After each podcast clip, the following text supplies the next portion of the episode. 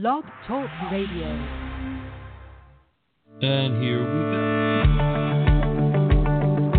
Welcome to the Koi Pond and Water Garden Podcast, a podcast for the aquatically obsessed, with your host, Mike Gannon, the Pond Hunter. In pursuit of all things aquatic, bringing you koi pond and water garden advice straight from the field. The show starts now. Hey, everybody. Hey, what's happening? Welcome to the Koi Pond Water Garden Podcast. This is episode 58 of the Koi Pond Water Garden Podcast, and I'm your host, Mike Gannon. Very happy to be here with all of you. I am a pond professional, and my company is Full Service Aquatics, which is based out of Summit, New Jersey. And we specialize in koi ponds, water gardens, water features, design, installation, and services. Uh, my website is fullserviceaquatics.com. My phone number is 908 277 6000. Get in touch if you need any help with your pond or you're interested in doing a project. So, in this episode, we are going to be talking about what I think is a very underappreciated uh, pond fish that actually is a really great fish, and that is the golden orfe. The golden orfe or ide, I think is a somewhat overlooked choice as a fish to stock your pond and water garden with these days. But the orfe is also easy to find, affordable, and most pond fish dealers, even aquarium shops, will seasonally stock the golden orfe because they know about its hardiness, its interesting behavior, and easy upkeep when it comes to our backyard pond installations. The golden orfe has been in the United States for over 100 years now, introduced to the U.S. back in the 1870s. But this line of fish is older than that. Leuciscus idus, the golden orfe, was described by Carl Linnaeus himself, who was the father of taxonomy, uh, taxon, taxonomy back in 1758. So the fish has been around. When the study of natural history was among the most distinguished of the sciences, um, and a huge effort was put into the classification of plants, creatures, organisms, all these, um, you know, everything growing and living on our planet. The native territory of the orfe is in European and Asian rivers and large lakes from Russia to Mongolia. The current territory of the wild orfe, which is more of a blue gray color, uh, has spread worldwide and still remains a popular sport fish in many countries. The ornamental variety, the golden orfe, again, its scientific name is Leuciscus idus, is from the family Cyprinidae, where minnows, dace, and carp also come from. And I hope I'm pronouncing this stuff right. This is all Latin to me. Cyprinidae. All those other fish, the minnows, dace, carp, they make great pond keeping fish as far as being hardy. Um, maybe not so much for the colors, though, which is always what's most appreciated by most fish keepers in their backyard ponds. The Leuciscus genus is comprised of kind of a nicely bodied fish, somewhat elongated, and it has a noticeable arch in the back, the dorsal area, when it's a larger size orfe. Their head is kind of small. They have a relatively small head for their body, and it's a very different shape from the popular koi and goldfish um, of many pond keepers. Keeping the golden orfe is, is a lot like keeping a bit of pondy history. It was originally introduced to the U.S., brought over from Europe to stock estate and farm ponds. And I'm sure their beauty was a consideration back then when stocking those early ponds, but their impact on insect control and water quality was equally or possibly more important. They probably ended up as an occasional meal here and there as well. And now they're not classified as an invasive species. Um, the orfe actually has a very good habitat match here in North America, and it's pretty successfully transitioned into many of the natural water bodies not just by human distribution, but by flood events and other natural means. It can be found throughout a large range here in the United States. Today, the golden orfe has also found their way into our backyard designer ponds and water gardens.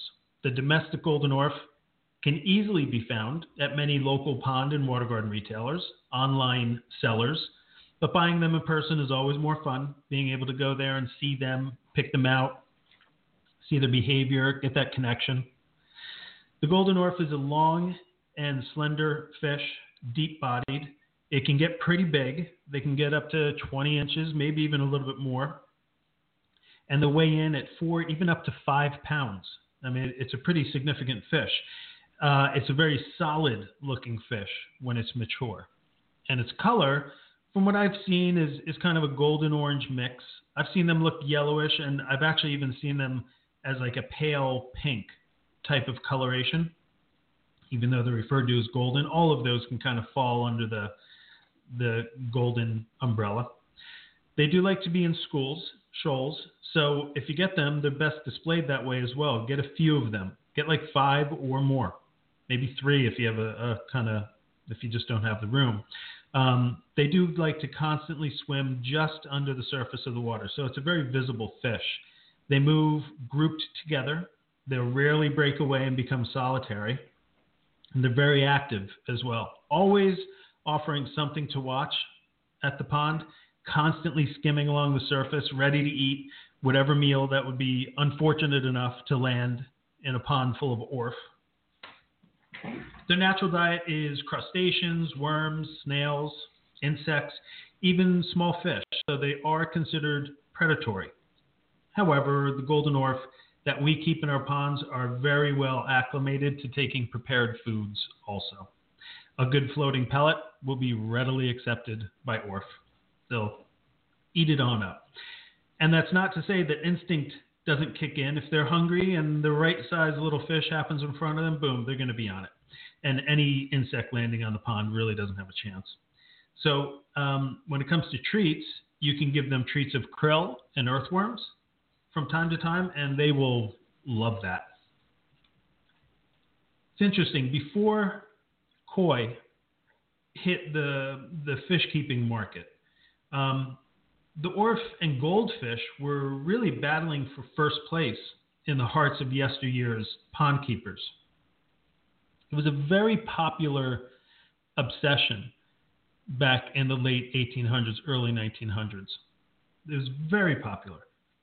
Then the koi came along and messed up the whole day, and the orfe has become a little forgotten about by today's pond keepers. But it never disappeared. Good news is that koi, goldfish, and orfe can all stay in the same pond together.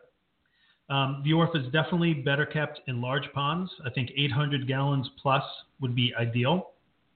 It's not an aggressive or a territorial fish. They do like a lot of oxygen. So, a pond or a water garden with a waterfall would be very well suited for keeping them. And if not, you know, use a, a very good aeration system. Try to get a little water movement. Even skimming, of course, is going to help uh, to keep oxygen levels pretty high. Temperatures, they can actually handle a nice range. I mean, they, they do very well in um, North America backyard ponds. I think if you're 24 inches or deeper is ideal for them when you're keeping them outdoor year round they they can handle kind of a low end range of water temperatures around you know 40 degrees, possibly a little lower, but I mean hopefully that wouldn't be the case, and up to 75 degrees, which is a pretty pretty high range.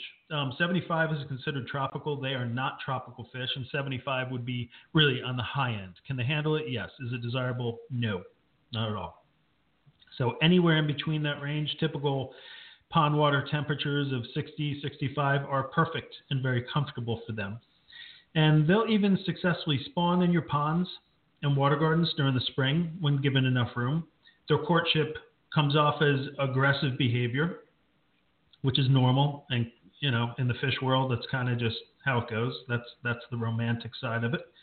So if you do see a lot of sudden chasing and splashing, that's probably what's going on romance in the pond. Um, romance occurs intermittently March through June. Um, the eggs can be found kind of broadcast, and if it's available, they'll they'll go into vegetative areas and kind of broadcast the eggs inside there, and they stick to um, leaves. The eggs just stick to everything. Usually, from what I've seen um, in backyard ponds, not that many baby orfe actually make it because orfe and other fish uh, they eat their own eggs. But year after year, if they're spawning, you'll see more orfe in your pond. I, I just think reproduction rates successfully growing out to a, an adult orfe is kind of low because of those reasons.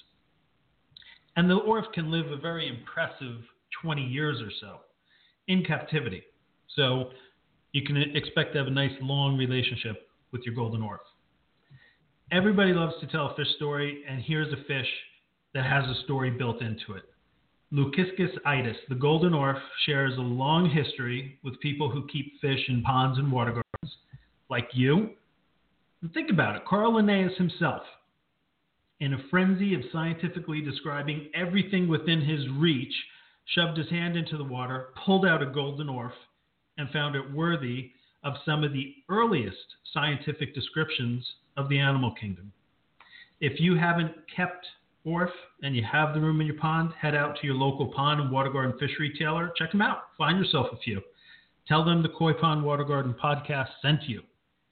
And thanks for spending some time with me, everyone. I hope this was a good primer on keeping golden orfe, a fish worthy of a place in your pond.